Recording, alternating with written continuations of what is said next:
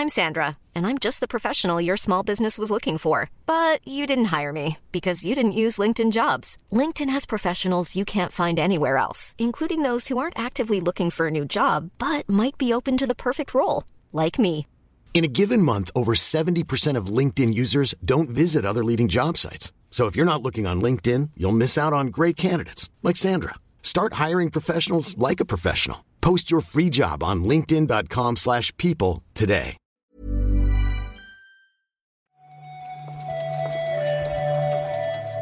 Buenos días, bienvenidas, bienvenidos a esta nueva Recarga Activa.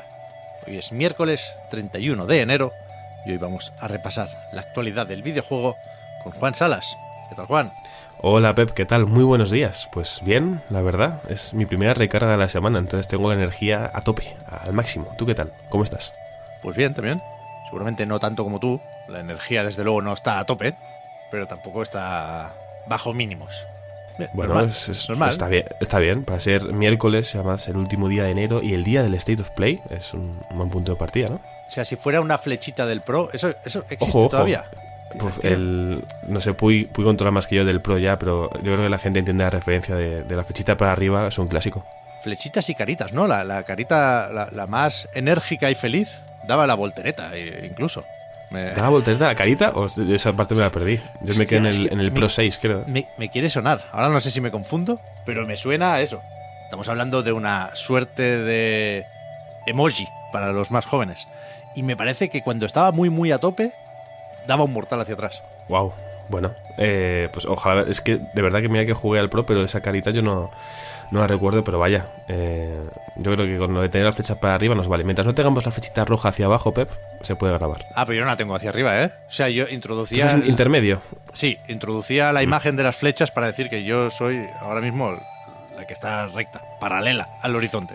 Pero con lo que te gustan a ti los informes financieros, ¿cómo puede ser que no estés hoy con flechita para arriba? Es que no son los más informativos que podemos tener los de hoy. Pero bueno, ya. Se comentan igual, ¿eh? Hombre, por supuesto. Se comentan igual.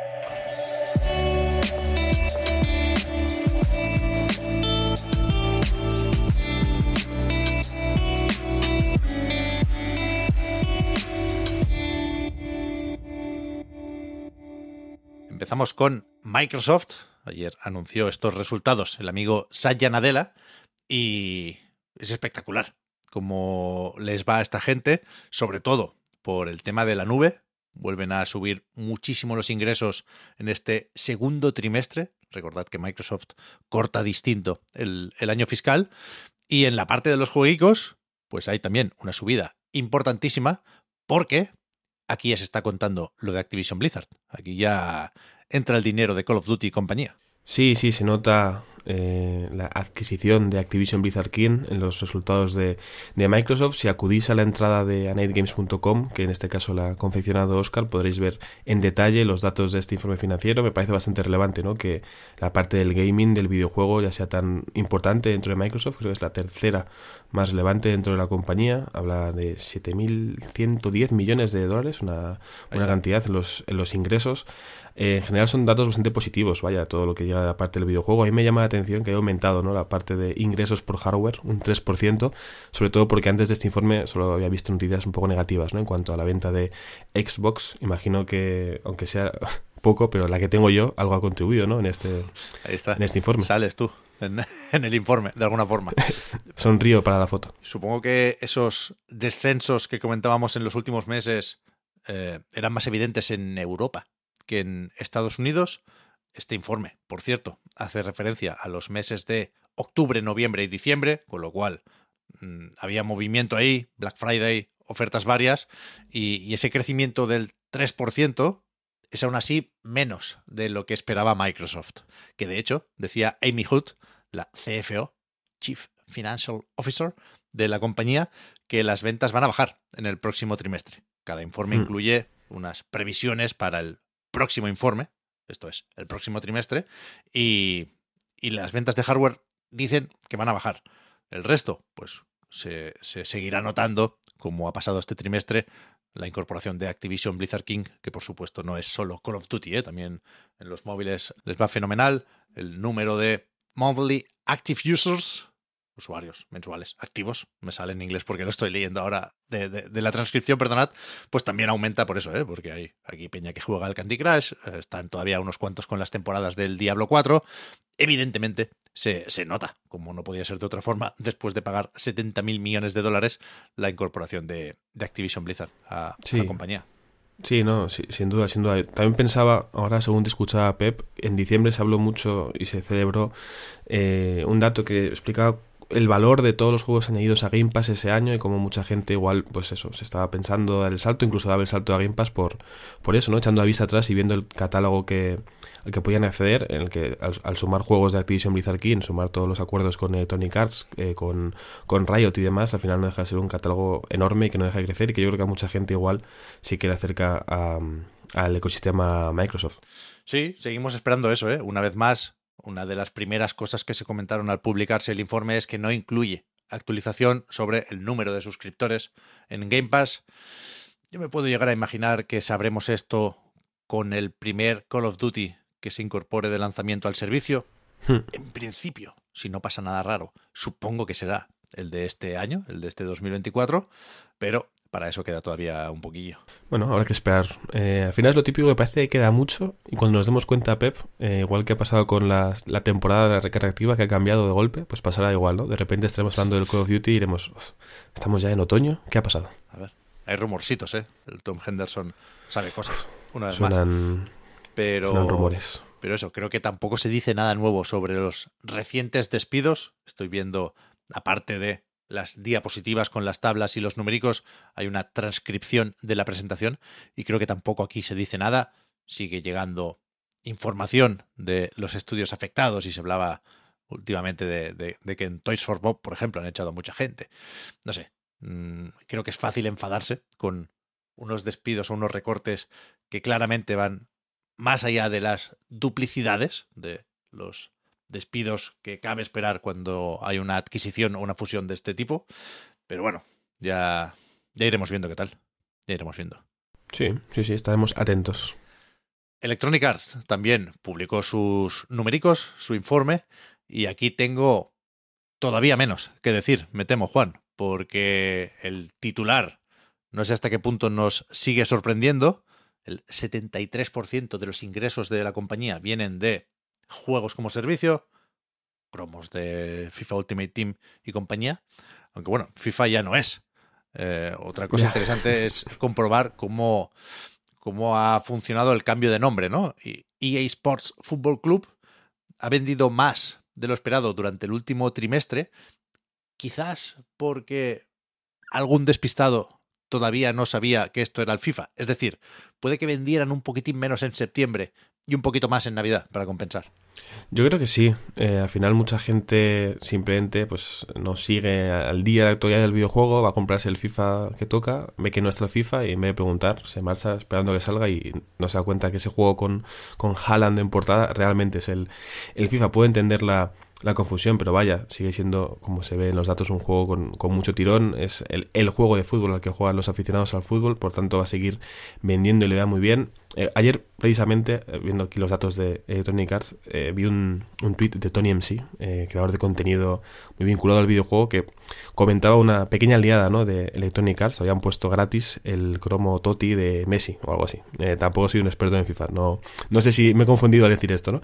Pero comentaba que era un poco una liada porque ahora muchos jugadores tenían este cromo gratis y igual podía afectar al ecosistema del competitivo y demás, ¿no? Y según lo leí dije, ¿cómo hemos llegado a un punto en el cual regalar un cromo gratis sea de repente un problema para poder jugar al FIFA online, ¿no? Pero bueno, no deja de ser eso. El juego de fútbol va a seguir vendiendo mucho y yo creo que lo que dices es la clave, que igual el primer mes de lanzamiento mucha gente no se enteró que será el FIFA y una vez han ido jugando sus amigos y demás y han ido el boca a boca, habrá hecho su efecto, pues las ventas del EA Sports FC han subido.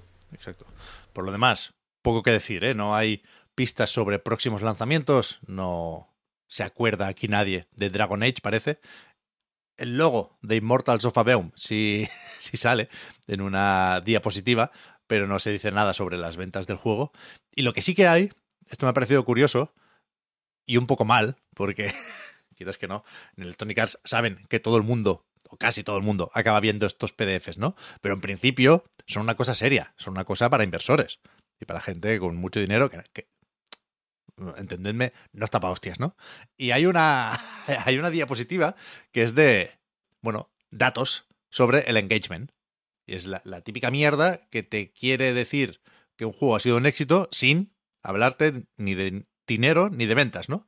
Y entonces dice que hay 700 y pico millones de partidas al Battlefield. Ya me dirás tú. Pero después, 4.800 millones... 4,8 billions, lo he dicho bien, ¿no?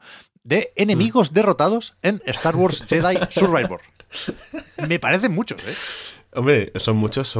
La fuerza... O sea, tú ponle que ha vendido unos 10 millones. Son 400 bichos por barba, ¿eh? Bueno, si te vas a por el platino, Pep, unos cuantos bichos caen, ¿no? Imagino. Quiero decir, son muchos, pero el esfuerzo de todos, hombro con hombro, va sumando. Pero sin duda es un... A ver, entiendo que también tienen derecho a reírse un rato, ¿no? Los inversores, decir, mira, qué curioso. ¿Cuántas reproducciones en YouTube tiene este meme de este juego de Electronic Arts, no? Bueno, seguramente no sea el dato más potente y fiable de cara a futuras inversiones, pero bueno, son datos grandes, ¿no? Al final pon números y que sean números muy grandes, que eso siempre da una impresión así como más completa. A mí me sorprende, no sé si tampoco lo he visto en profundidad, pero hablan de EA Originals en el informe financiero de Electronic Arts, o se olvidan de esa parte. Nope, no sabe nada. Muy mal, me parece muy mal, es que los tienen olvidadísimos. Lo digo porque hace poco, cuando se anunció, serían en The Game Awards seguramente, ¿no? Sí. El siguiente juego de EA Originals, este Tales of Kensera Zau, un juego de Surgeon Studios, pues dijimos, mira, otro juego de EA Originals, pero luego no le dan nada de bombo. Y este en concreto es uno de los que va a participar en el Steam Next Fest, que empieza el lunes. Yo por lo menos le tengo bastantes ganas, la verdad. Sí, sí. No sé si habrá demo en otras plataformas, pero como mínimo en PC vía Steam sí que estará. Confieso, Juan, que llevo un rato dándole vueltas a lo de los enemigos del Star Wars Jedi. Haciendo cálculos. Sí, y sí es verdad que hay momentos en los que salen grupos de droides más o menos grandes, pero no sé si en algún momento, creo que no. Hay como insectos, algo que, ¿sabes? Que usando la fuerza te puedas cargar a 20. Claro, sí, un nivel que sea como este Kingdom Hearts 2, que de repente es un campo de batalla eterno, lleno de enemigos, algo así, ¿no? Donde... Los sapos, bueno, peligros son los sapos en este juego. ¿Cuántos enemigos crees que has derrotado tú en tu partida en el Star Wars? Pues... Hostia, si tuviera que apostar diría que 200 y pico. Bueno, ya son. Es que si tú te has cargado 200 y pico... Igual más, ¿eh?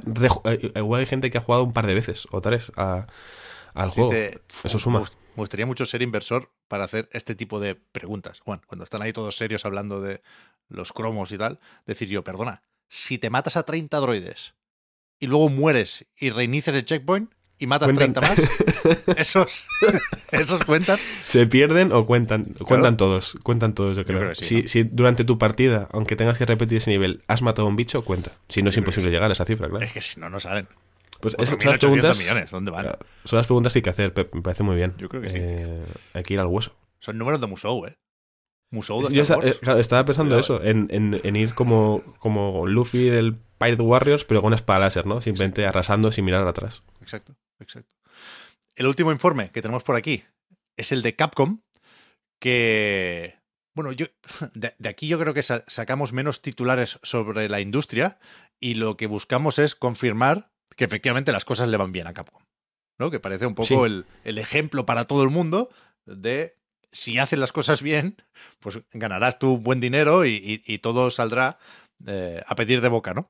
Y en ese sentido, pues sí que esa tendencia positiva sigue creciendo la compañía, pero poco, sin números exagerados.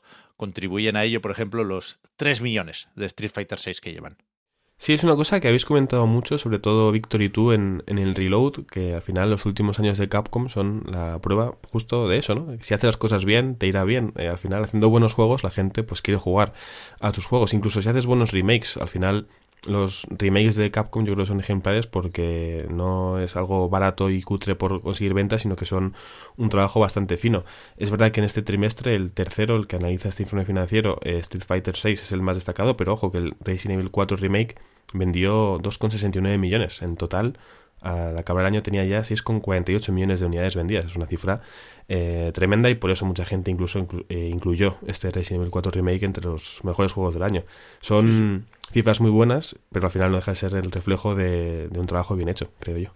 Sí, sí, seguirá vendiendo, imagino, ¿eh? El Resident Evil 4, esos 6,5 millones están muy bien, pero sigue lejos del remake de Resident Evil 2, por ejemplo, que está a punto de llegar a los 14 millones. Y aquí hay muchas copias baratas de ofertas y demás, que también están bien, el famoso catalog, pero es que, yo qué sé, un Resident Evil Village está a punto de llegar a 10, un Resident Evil 3, un remake, que se celebró menos, 8 millones y medio. Cuidado, ¿eh? Todo suma aquí. También es verdad que el Resident Evil 4 yo creo que se había jugado más y en más sitios cuando salió este remake, mientras que el 2 y el 3 sí que fue un salto tal, sobre todo el 2, que igual impactó puede más, ser. ¿No? Pero, puede ser. Pero vaya, siguen siendo cifras altísimas en todos los casos. Sí, sí. En el horizonte tenemos Dragon's Dogma, a ver qué tal le va a lo nuevo de Itsuno, aunque tampoco. Aquí hay muchas noticias sobre juegos que están por llegar o previsiones. No sabemos nada, por ejemplo, de Pragmata. A ver si esta noche hay suerte. Luego lo comentamos. Creo que no hay más informes hoy, Juan. Estaremos atentos las próximas semanas a ver qué dice Ubisoft, por ejemplo. Ayer había un artículo en Insider Gaming que hablaba de problemillas en la compañía. Filtraba también algunos juegos próximos, hablando de un remake de Assassin's Creed Black Flag, por ejemplo, que me parece medio raro ponerse con eso después de Skull and Bones. Por cierto, beta abierta del 8 al 11 de febrero, la semana que viene. Que no se os pase. Y después llegará Nintendo también, y creo que es la otra semana, el día 14, turno de Sony, con su informe financiero y sus ventas actualizadas de PlayStation 5. Ya iremos hablando de todo esto, pero hoy terminamos con una mala noticia, como es la retirada de las tiendas digitales de Spec Ops The Line. Hace creo un par de días ya que desapareció sin aviso de Steam. Se sospechaba una vez más de licencias y de pues temas relacionados con las canciones que había en el juego, por ejemplo, y en ese momento estaba todavía disponible en consolas, las versiones de Play 3 y 360, pero después 2K confirmó que se iba a retirar también de esas plataformas, y yo ahora no lo sé encontrar ni en la Microsoft Store ni en la PlayStation Store. Sí, el lunes fue cuando nos enteramos de su desaparición de Steam. Ayer, a través de distintos periodistas, ayer lo comentaban en The Verge, también fue Totilo el que habló con alguien de 2K para enterarse del asunto. Y bueno, si seguís a gente como el español Enrique Colinet, igual ese es al tanto. Después de desaparecer de Steam ha ido desapareciendo de otras tiendas. Creo que quien tenga el juego, leí que lo podía jugar, lo cual me parece lógico y evidente. Faltaría más, ¿no?, que te lo quitaran, pero vaya, es una decisión que no termino de entender. Cada vez que he visto una cosa esta, si os lo pasaba por el grupo, lo hacía un poco con cierto, bueno, pues atónito, vaya, porque no comprendo por qué hacer, no, por qué borrar este juego, sobre todo cuando es uno de estos juegos más que celebrados por la aproximación a ciertos temas, ¿no? Entonces sí. no sé cuál es la decisión detrás de este movimiento, la verdad, ni que pueden, por qué eliminar el juego, vaya. Ya, no parece que tengan que sacar un remake o una remasterización, por cómo han hablado de la retirada del juego de las tiendas, pero en ese caso sorprende que no hayan avisado un poco antes para, no sé, rascar unas cuantas ventas a precio reducido, ¿no? Claro, para que quien quisiera jugarlo y no lo haya hecho, que aprovechara y lo comprara. Es que es como esconderlo debajo de la alfombra, como si se avergonzaran de él, y lo quitamos así un poco a la chita callando, ¿no? Sí, mencionaba antes a Enrique Colinet, a Bagsallón, precisamente porque leías también un tuit suyo, ¿no?, donde decía que bueno, se estaban deshaciendo de un juego muy importante para él y que se sentía bastante avergonzado y traicionado, ¿no?, por lo que estaba pasando. Parece normal. Sí, cómo no. Sí. Hay que comprar en físico, ¿eh? Si se puede. Bueno, es el momento de comprarlo en físico, sin duda. Es que al final, lo del físico y el digital, Pep, en fin. Es un tema. Claro. Esta noche juegan State of Play, ¿eh? Ganas, ¿eh? Va a estar bien, la verdad. A las 11 de la noche, hora española. 40 minutos. 40 minutitos, más de 15 juegos. 16 van a ser. De PlayStation VR 2. Yo no soy tan optimista como tú, Juan, pero me gustaría y me gustará estar equivocado, ¿eh? Te van a poner un tráiler de Death Stranding 2 y vas a decir, ¡buah, fantástico, espectacular! Luego van a poner un par de juegos indie super lindos y todos contentos. mañana vemos qué titulares nos deja en la recarga activa, pero de momento, gracias por haber comentado hoy la jugada, Juan, y hablamos ahora. A ti, Pep, hasta luego.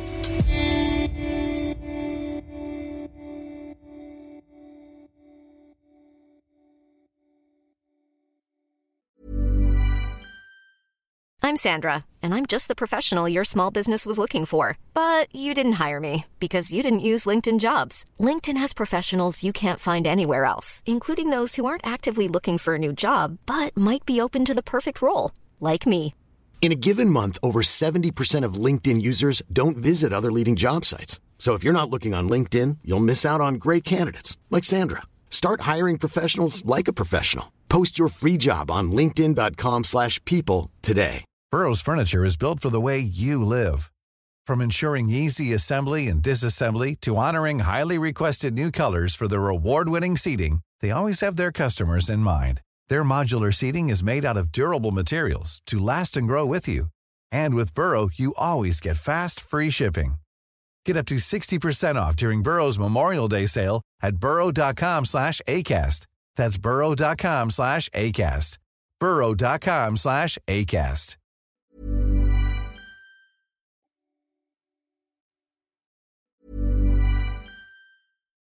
Hi, I'm Daniel, founder of Pretty Litter. Cats and cat owners deserve better than any old-fashioned litter. That's why I teamed up with scientists and veterinarians to create Pretty Litter. Its innovative crystal formula has superior odor control and weighs up to 80% less than clay litter. Pretty Litter even monitors health by changing colors to help detect early signs of potential illness. It's the world's smartest kitty litter. Go to prettylitter.com and use code ACAST for 20% off your first order and a free cat toy. Terms and conditions apply. See site for details.